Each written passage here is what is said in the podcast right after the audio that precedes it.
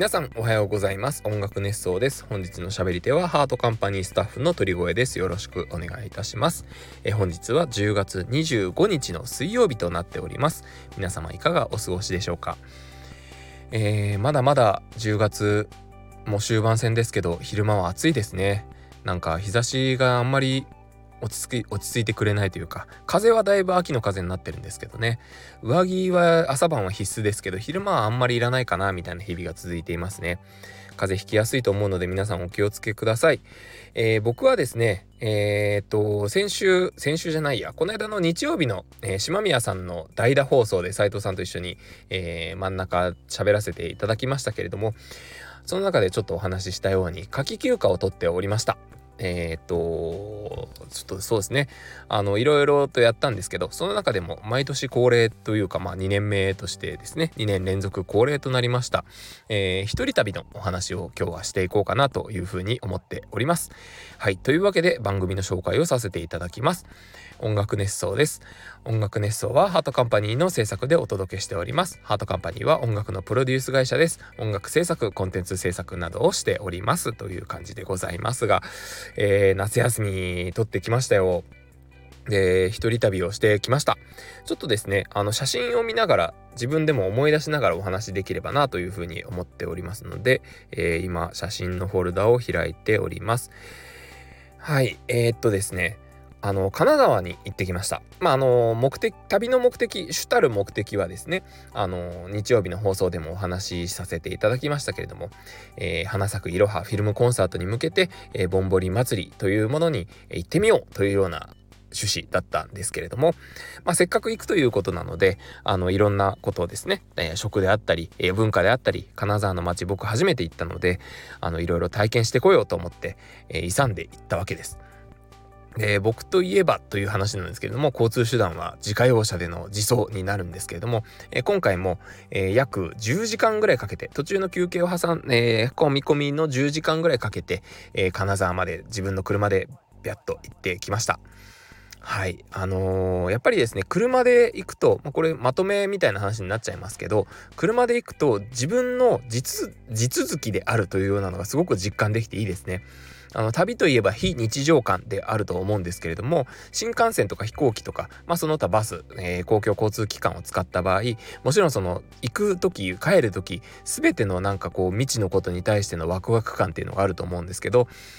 僕が自家用車で旅をする理由というのは日本というのは全て道一つつながっているんだなというところが実感できるんだなというふう実感できるのが一番大きいなというふうに、えー、今回の旅で思いました。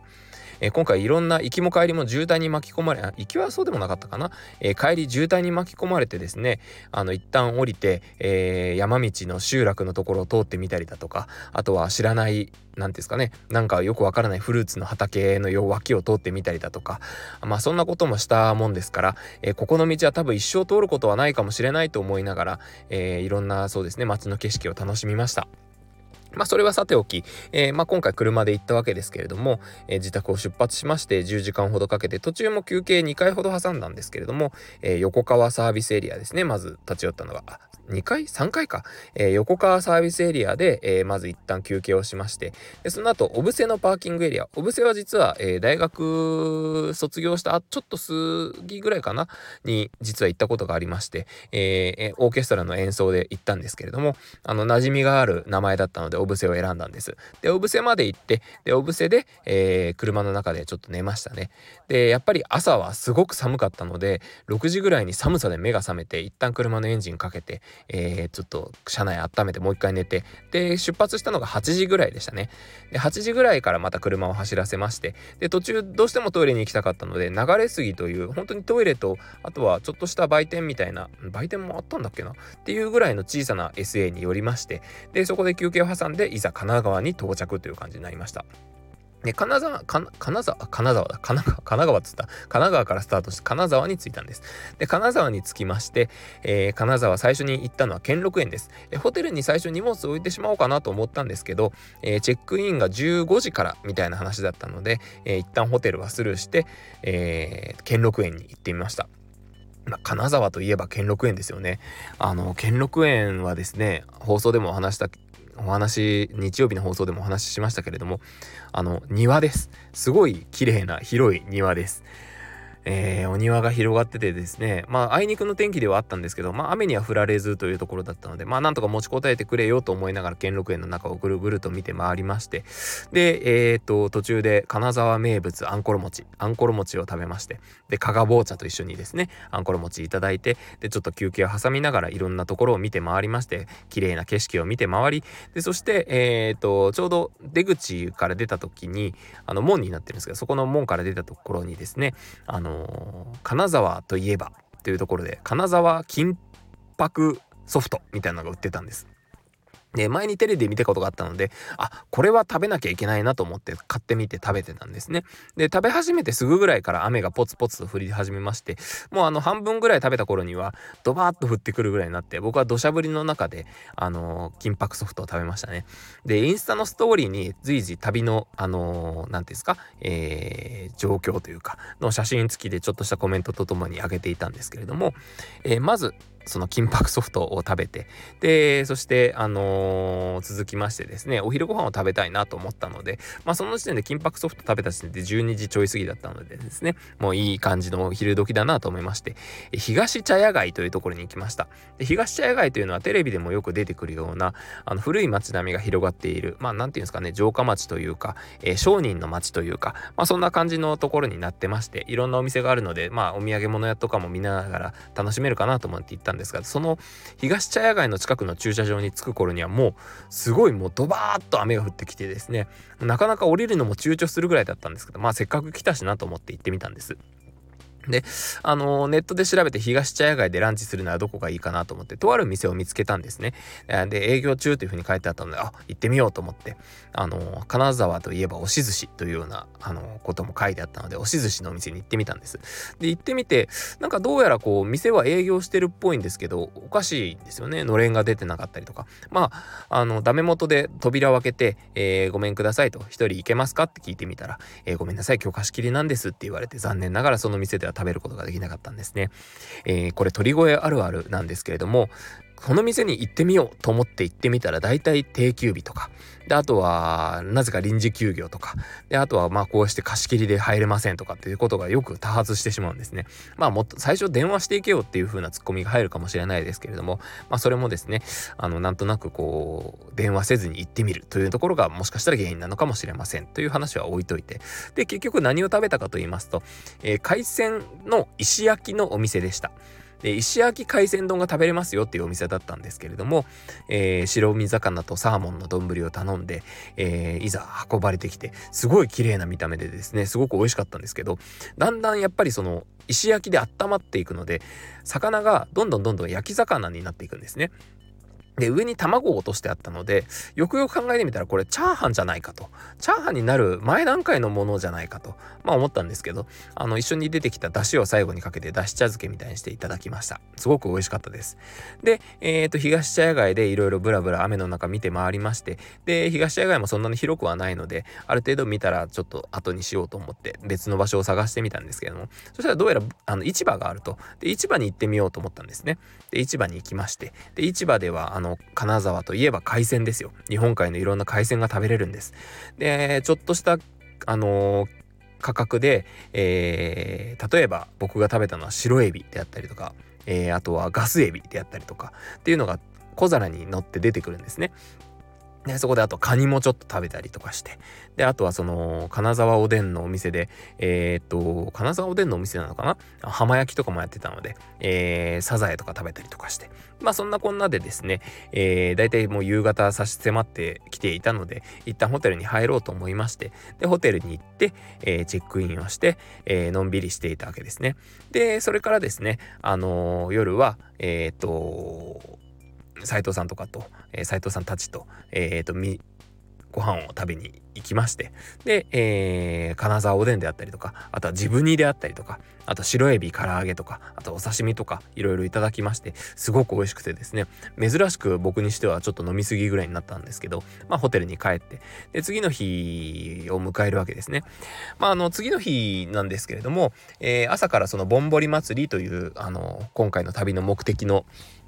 えー、当日だったので、えー、次の日僕は一旦ぼんぼり祭りの会場に行きまして、で、えー、今回の目的であったチラシを、あの実行委員の方にお届けしまして、で、ご挨拶をさせていただき、で、チラシよろしくお願いしますというようなお話をしまして、で、ちょっと会場も見たりとかして、で、一旦会場を離れまして、で、お昼ご飯、ちょっと遅めの朝ごはん兼お昼ご飯を食べようと思って、また市場に行ったんですね。で、市場に行ってお寿司を食べて、まあ、この辺りのお話っていうのは日曜日の放送をぜひお聞きいただければと思いますけれども、まあ、市場で、えー、寿司を食べ、そしてその後パフェを食べという感じで、はい、あのー、いろいろとですね、えー、金沢グルメを堪能した次第でございます。はい。で、ぼんぼり祭りの詳細については斉藤さんも日曜日にお話ししてくださってたので、えー、割愛させていただきますが、まあ一言ですね、えー、言うとしたらこれは、えー、神事寄りのイベントなのかそれともイベント寄りの神事なのかというようなところがありましてまあその神事とイベントのすごくいいとこ取りであるなというふうに思いましたね。やっぱりこのアニメ作品から生まれた、えー、お祭りというところとあとは地元に根付いているというところ斉藤さんもお話しされてましたけれどもやっぱりこの何て言うんですかね、えー、その神聖なんだけれどもどこか親しみがあるっていうところはこのお祭りならではなんじゃないかなというふうに感じました。はい。で、えー、寒かったのでですね、えー、一回ホテルに戻って、で、夕飯どうしようかなと思ったんですけれども、えー、ホテルの近くの小料理屋さんに入りまして、で、えっ、ー、と、そのおばんざいであったりとか、あとはいろいろとそのお店の方に、えー、聞きまして、この時期金沢何食べたらいいですかね？って聞いたら、えー、ちょうど新サンマの時期だったので焼きサンマをいただいてで何よりも僕すごく美味しかったのが、まあ、そこでも結構飲ん一人で飲んでたんですけれどもあの最後にですね締めにと思っておにぎりを頼んだんです。でおにぎりを頼んでそれがすごく美味しくてですねなんかこう実家のおにぎりを思い出しましたね。すごく美味しかったです。でその日もちょっと飲みすぎたので、えー、そのまま床に着きまして、えー、次の日朝早めに起きて、え僕にしてはだいぶ早い時間に起きましてで朝から温泉に入って、で、ホテルのその温泉とサウナに入って、えー、汗を流し、えー、リフレッシュをして、えー、10時じゃないわ、9時ぐらいにもうホテルを出まして、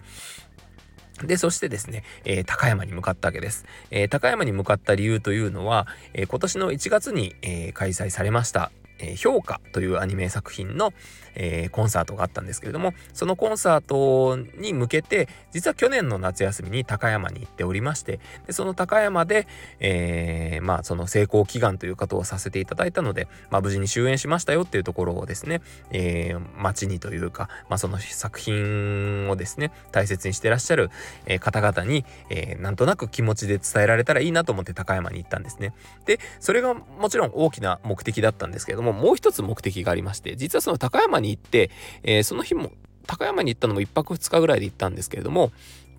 えー、っとですね、2日目の朝に行きました、おにぎり専門店みたいなところがあってですね、そこのおにぎりと牛乳、僕、あの、米と牛乳すごいめちゃくちゃ僕の中ではすごくマッチングしてる組み合わせなんですけれども、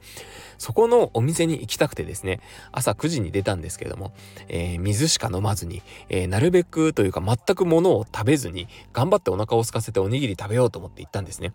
で、おにぎり、まあ、あの、もうすでに今日の流れで、えー、察しのいい方はお気づきかもしれないんですけれども、えー、やっとの思いで、えー、激混みの高山の駐車場戦争に勝ち抜き、なんとか空いてるところを見つけ、え駐車場に止め、で、ちょっと自分でも引くぐらいの早歩きでですね、おにぎり屋さんに向かったんです。え何し、何にしようかな、楽しみだなと思って、こう、さかさか歩いて行ったんですけれども、えー、なんとですね、え臨時休業という札が掲げてありまして、めちゃくちゃがっかりしましたね。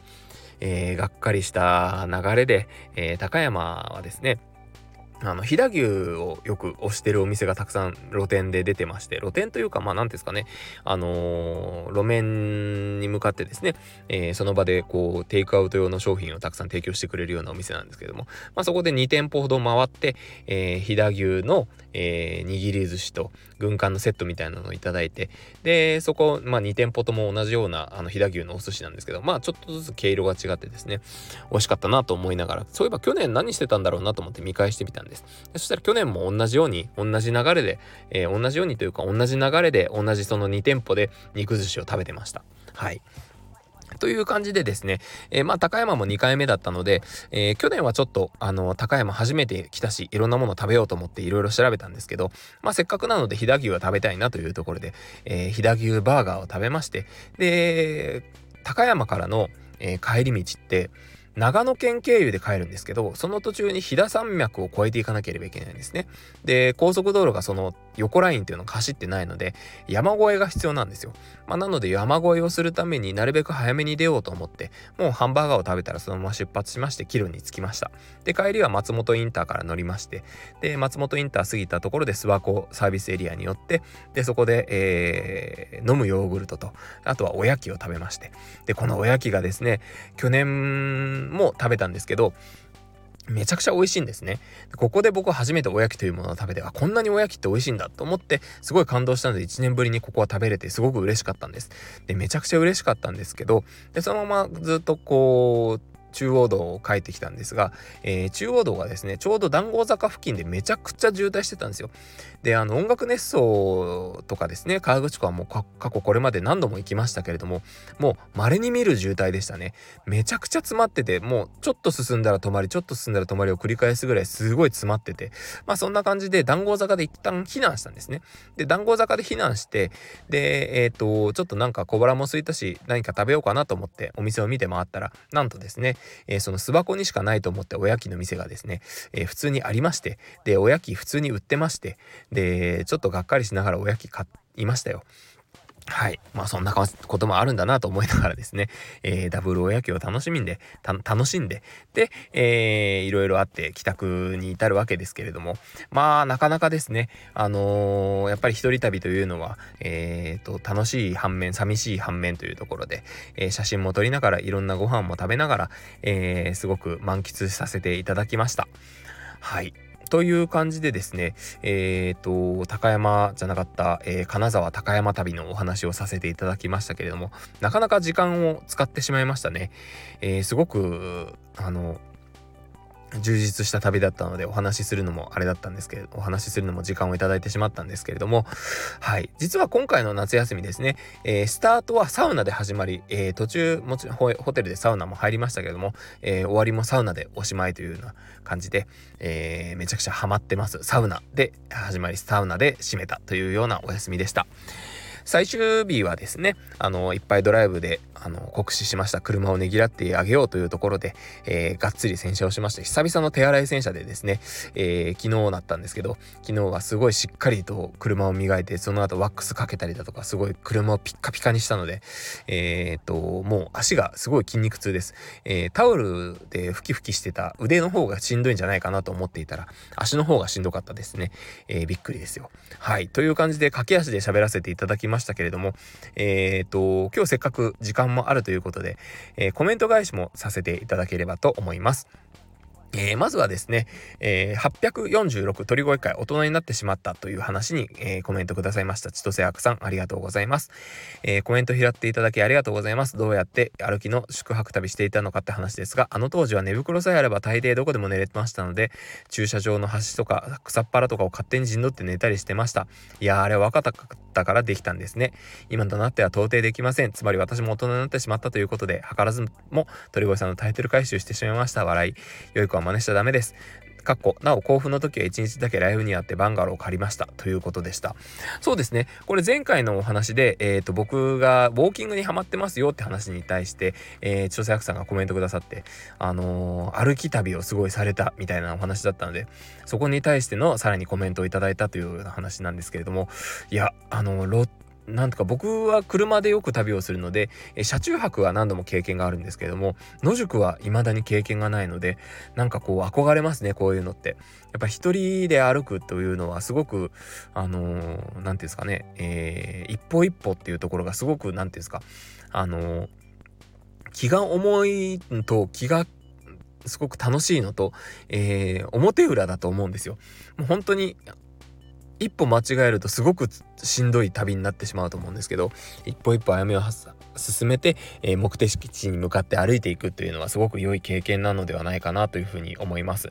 えー、僕もやってみたいですね。いつかすごく歩いてみたい欲はたくさんあるんですけれども、えー、実はこの間ディズニーランドに行った時に1万5000歩ぐらい1日歩いてたんですが、えー、ディズニーシーか。ディズニーシーで1万5000歩歩いてもう足が結構パンパンになったので、まあ、ちょっとちゃんとしたウォーキングから始めようかなと思って山手線一周ウォーキングもですね、